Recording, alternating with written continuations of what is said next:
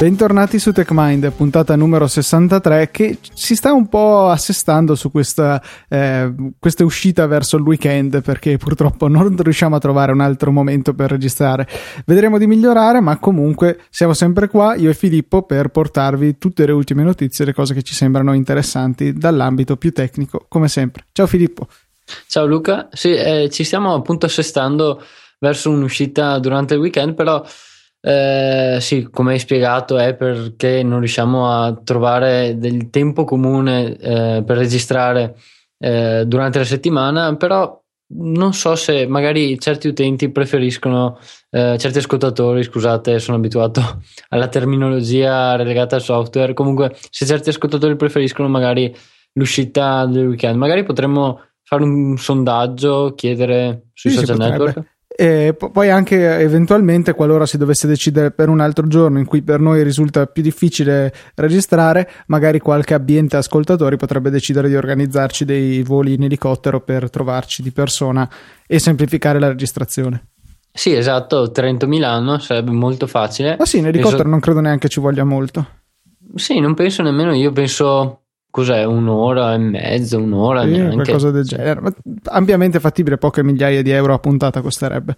Ok, quindi appunto se qualcuno con un elicottero ci sta ascoltando e è intenzionato ad aiutarci, sapete i nostri contatti che ricorderemo comunque alla fi- anche alla fine della puntata.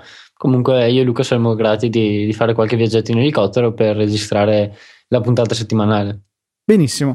Invece tu, a proposito di voletti non in elicottero ma in aereo, eh, prossimamente, in una settimana, dieci giorni, partirai alla volta di Amsterdam. Sì, eh, infatti il 26 eh, di questo mese, eh, cioè tra due lunedì, andrò ad Amsterdam per partecipare eh, ad un'altra conferenza dove però non parteciperò come speaker, ma bensì come studente. Cioè, mi spiego meglio.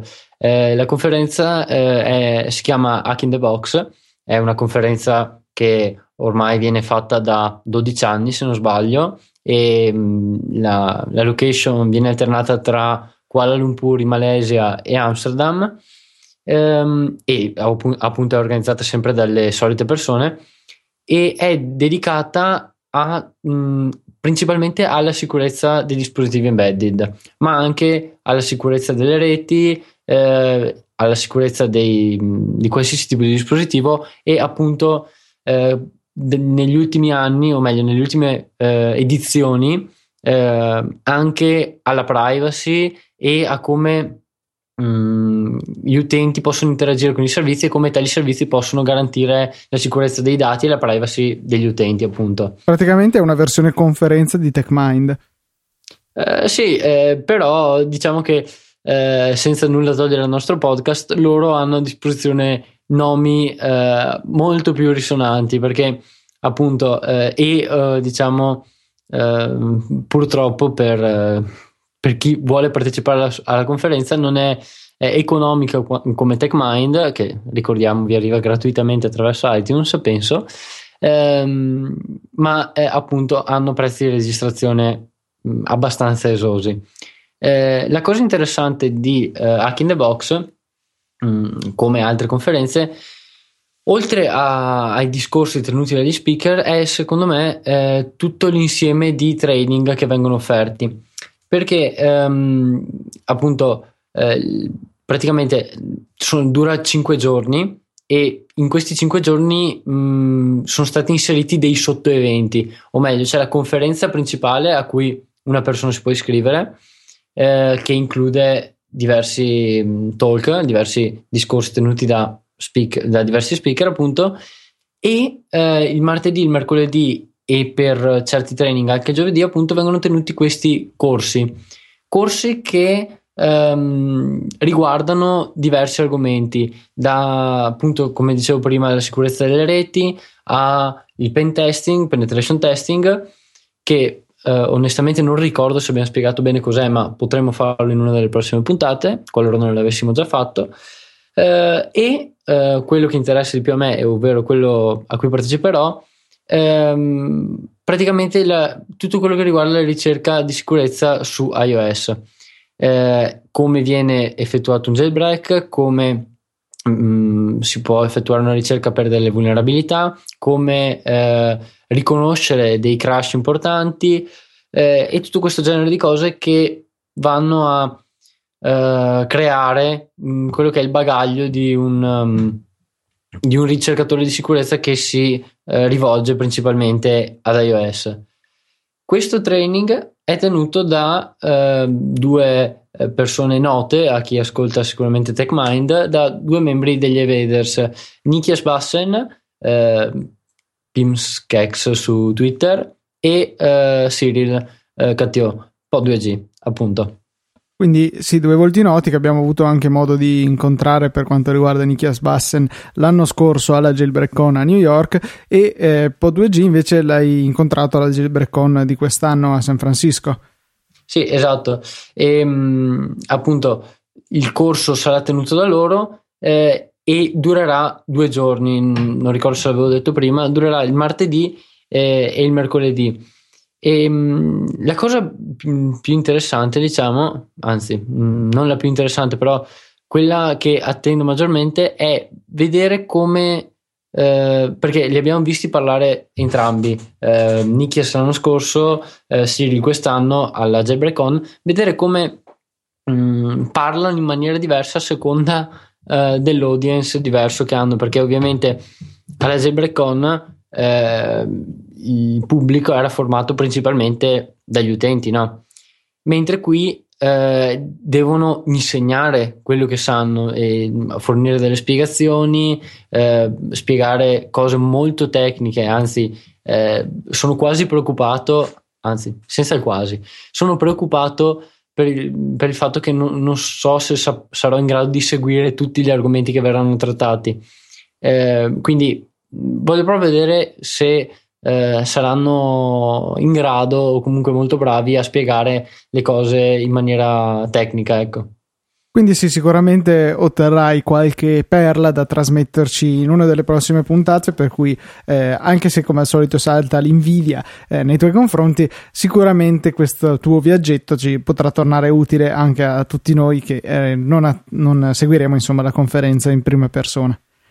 Sì, eh, sì, ne sono sicuro anche perché eh, poi metteremo ovviamente il link eh, nelle note della puntata, così mh, mm, tutti potranno vedere gli argomenti che verranno trattati, ma comunque eh, sono due giorni di corso dalle 9 alle 6, mh, mm, quindi un corso abbastanza intensivo e vengono veramente coperti, viene veramente coperta una gamma di, di argomenti vastissima, cioè mh, mm, non solo la realizzazione di un jailbreak che sì è interessante ma eh, diciamo è abbastanza documentata mh, mm, online su di iPhone Wiki eh, ne abbiamo parlato molte volte anche su TechMind quindi molti dettagli sono noti ma anche tutto quello che è il background per la creazione di un jailbreak cioè la ricerca eh, delle vulnerabilità e tutta l'organizzazione che è necessaria per avere un, un setup completo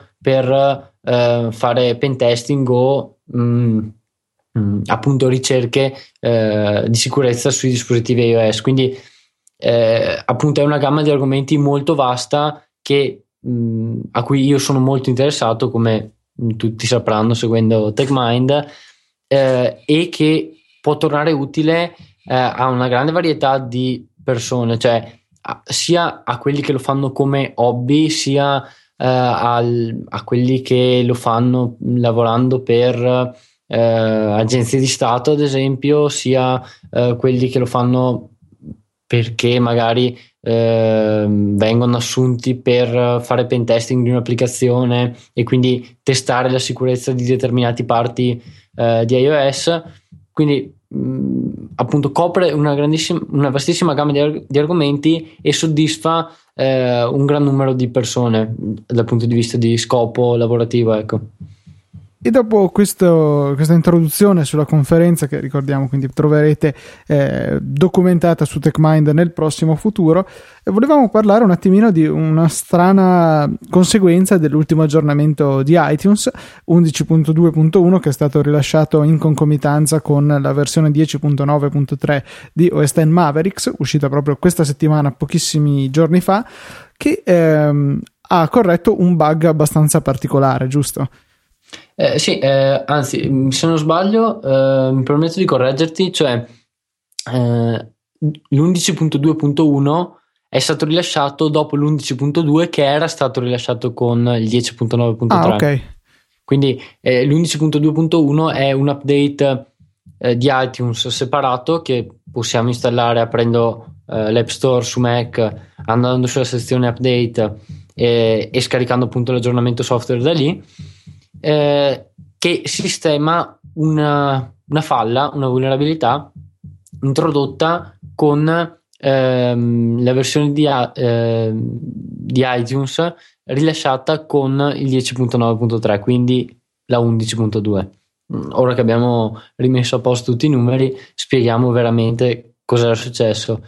Beh, ehm, metto le mani avanti dicendo che io ovviamente devo ancora aggiornare al 10.9.3 perché purtroppo devo ancora aggiornare mh, a Mavericks del tutto. Quindi adesso lascio spazio a Luca per la sua consueta predica. Prego, vai Luca. Ragazzi, è sempre opportuno aggiornare. No, beh, comunque alla fine eh. rimanere una versione, cioè sarebbe stupido se tu fossi a Mavericks e non aggiornassi al 10.9.3, secondo me. Invece se hai deciso per qualche ragione di rimanere a Mountain Lion, insomma, si può discutere, però è una, una, una, posizione molto più difendibile, diciamo.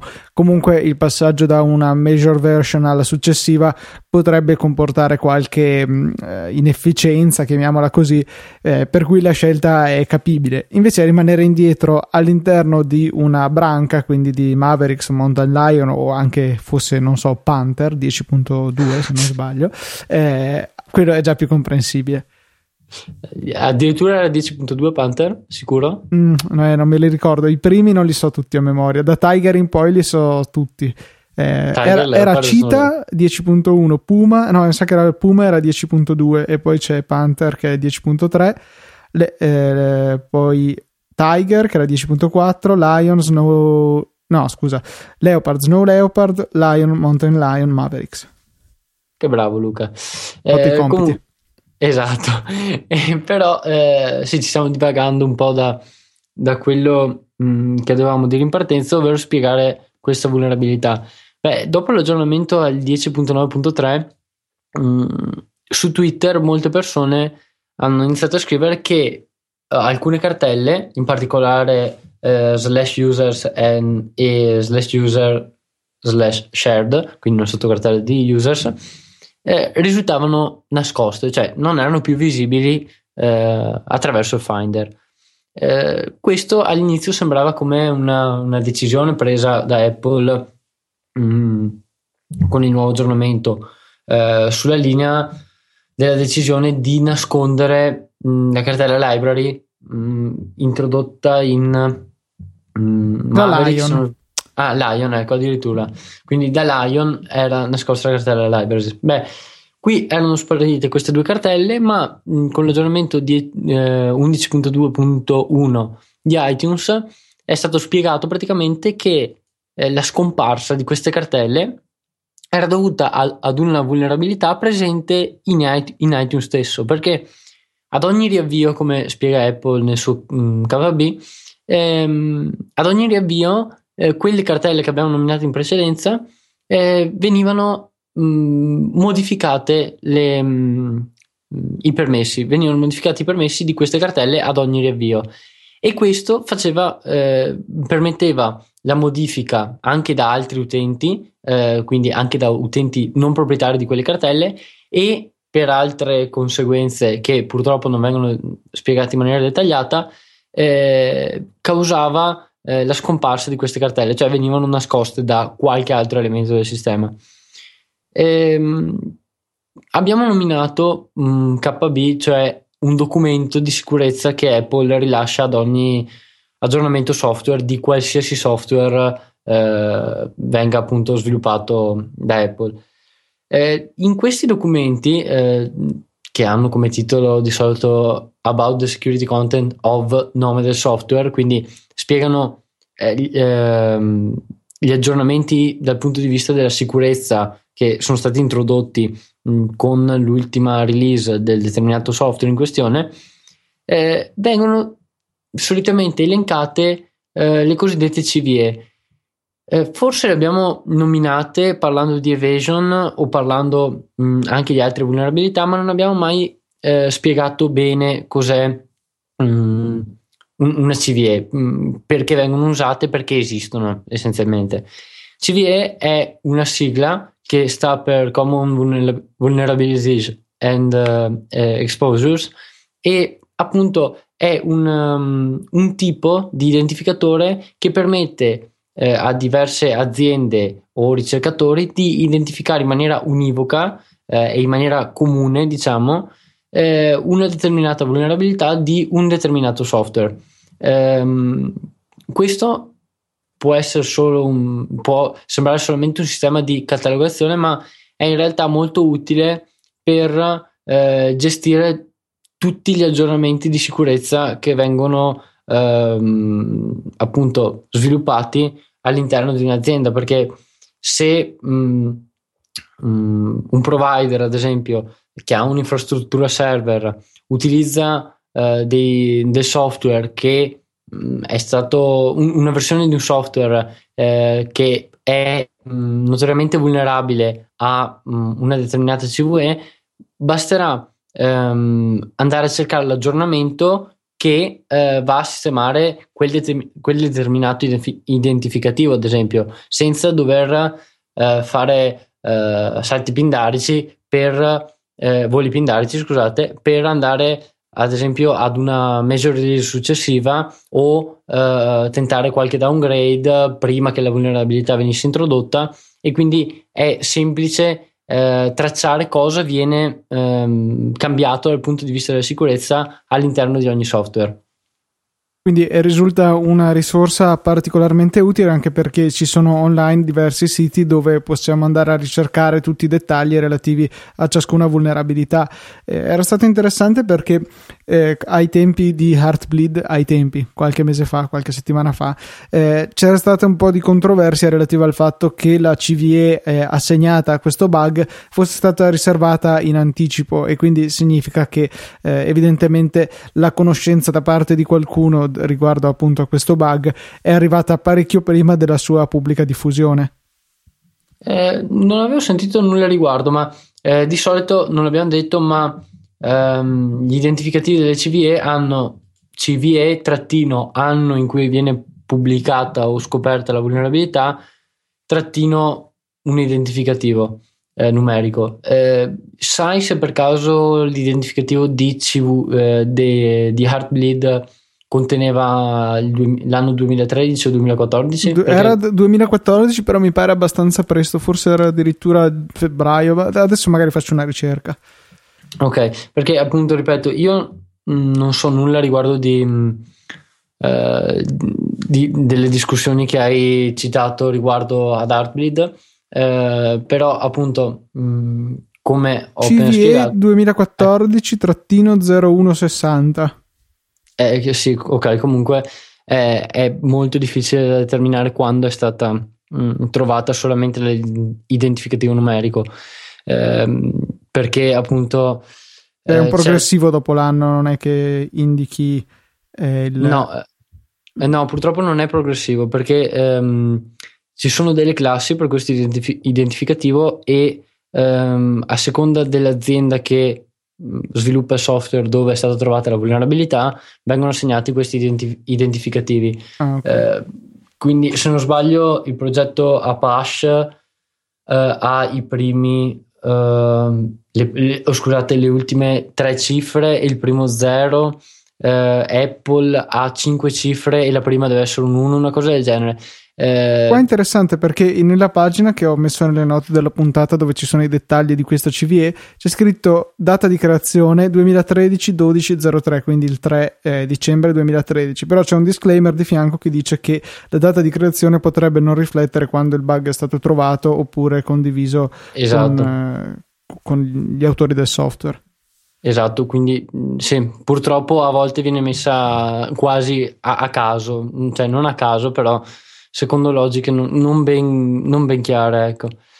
Ehm, quello che appunto abbiamo spiegato è come vengono identificate queste vulnerabilità. Quindi la prossima volta che verrà rilasciato un aggiornamento, eh, potrete guardare mh, tra le note di rilascio e vedere che l'ultima riga solitamente contiene un link a questo documento che eh, include eh, la lista di CVE sistemate con uh, un nuovo software. Stiamo parlando appunto nel caso di Apple degli aggiornamenti di iOS o OS X. Anche perché eh, Apple di solito nelle sue note di rilascio non include molti dettagli di sicurezza. No, ma eh, lo, lo, fa con questo documento perché eh,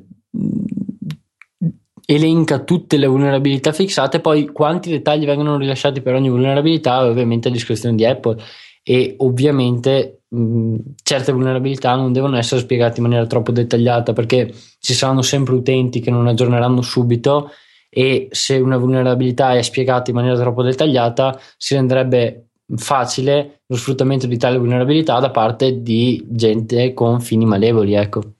Sì, questo sicuramente. Eh, non so se eh, l'hai detto, io ero un attimo impegnato a cercare link per le note della puntata. Prima, quando parlavi del, eh, delle cartelle nascoste, eh, hai detto il fatto che è facilmente reversibile comunque il, eh, per renderle visibili nel Finder. Sì, eh, c'era un comando per cambiare delle flag settate sul file. Esatto, flag che quindi sono delle eh, boh, de- delle proprietà relative al file, per esempio se è appunto nascosto o meno, e il comando in questione è chflags, quindi change flags, spazio no hidden, tutto attaccato, quindi non nascosto, e poi il percorso del file. E eh, dovete per far precedere il, il comando chflags da sugo, sì, sugo è il nuovo sistema per, della barilla, è il comando della barilla. Eh, sudo perché dovete eseguire il comando come amministratore. Credo che ah, ah, immagino che questa me la rinfaccerai a vita, però è giusto così. Sì, e, e immagino che non verrà nemmeno tagliata, quindi tutti no, no, gli no. ascoltatori saranno contenti di, di, sentire una cosa del genere. Beh, questa è bella, inaspettata, proprio spontanea. Complimenti. Grazie. Ok, no, dai, adesso cerchiamo di ripigliarci un attimino perché okay. eh, va bene. Dai, eh, io lo metto comunque anche nelle note della puntata. Magari creo una pagina falsa su Wikipedia riguardo al comando Sugo sponsorizzato dalla Barilla. Oh, sì, esatto, potresti farlo. Oppure creare semplicemente una pagina su TechMind con, con identificativo Sugo. No, questo dobbiamo tagliarla. Oh. No, no, no, no, si lascia tutto. Dai, comunque direi che eh, abbiamo fatto più in fretta del previsto, però comunque eh, vi abbiamo raccontato un po' delle, delle, cose che ci hanno colpito questa settimana. Eh, puntata un po' più breve del solito, ma d'altronde le ultime erano state un po' più lunghe, per cui credo che le cose più o meno si pareggino. Eh, anticipava. Sì, sì? E, mo- e molti ascoltatori saranno felici di non ascoltare di nuovo un'altra spiegazione su quel tedioso documento sulla sicurezza rilasciato da Apple. Altri invece si staranno strappando i capelli sulla questione, per cui magari in futuro ritorneremo ad analizzare esatto, qualche altro paragrafo. Esatto, esatto, eh, dicevi tu, Filippo, a inizio puntata che avremmo ricordato i nostri recapiti, lo facciamo puntualmente e infatti se volete scriverci un tweet siamo at TechMindPodcast e se invece volete mandarci una mail potete farlo a techmind.easypodcast.it. Eh, quindi se avete anche suggerimenti su qualche argomento che vi interessa particolarmente e vorreste che fosse trattato, qualora ne abbiamo qualche competenza, insomma, siamo in grado di parlarne più che volentieri, ci fa molto piacere esaudire le vostre richieste, quindi fatecelo sapere anche con qualunque mezzo vi faccia più comodo e noi vedremo di fare del nostro meglio a riguardo. Esatto, quindi eh, appunto, anzi, sollecitiamo mh, mm, soprattutto quest'ultima, quest'ultimo reminder, cioè se avete degli argomenti che, mh, mm, che volete sentire trattati su TechMind, eh, non, non pensateci due volte a mandarci un tweet o mandarci una mail. Benissimo, e quindi direi che con questo andiamo veramente a chiudere questa breve 63esima puntata. Vi diamo appuntamento alla settimana prossima. Un saluto da Luca e da Filippo.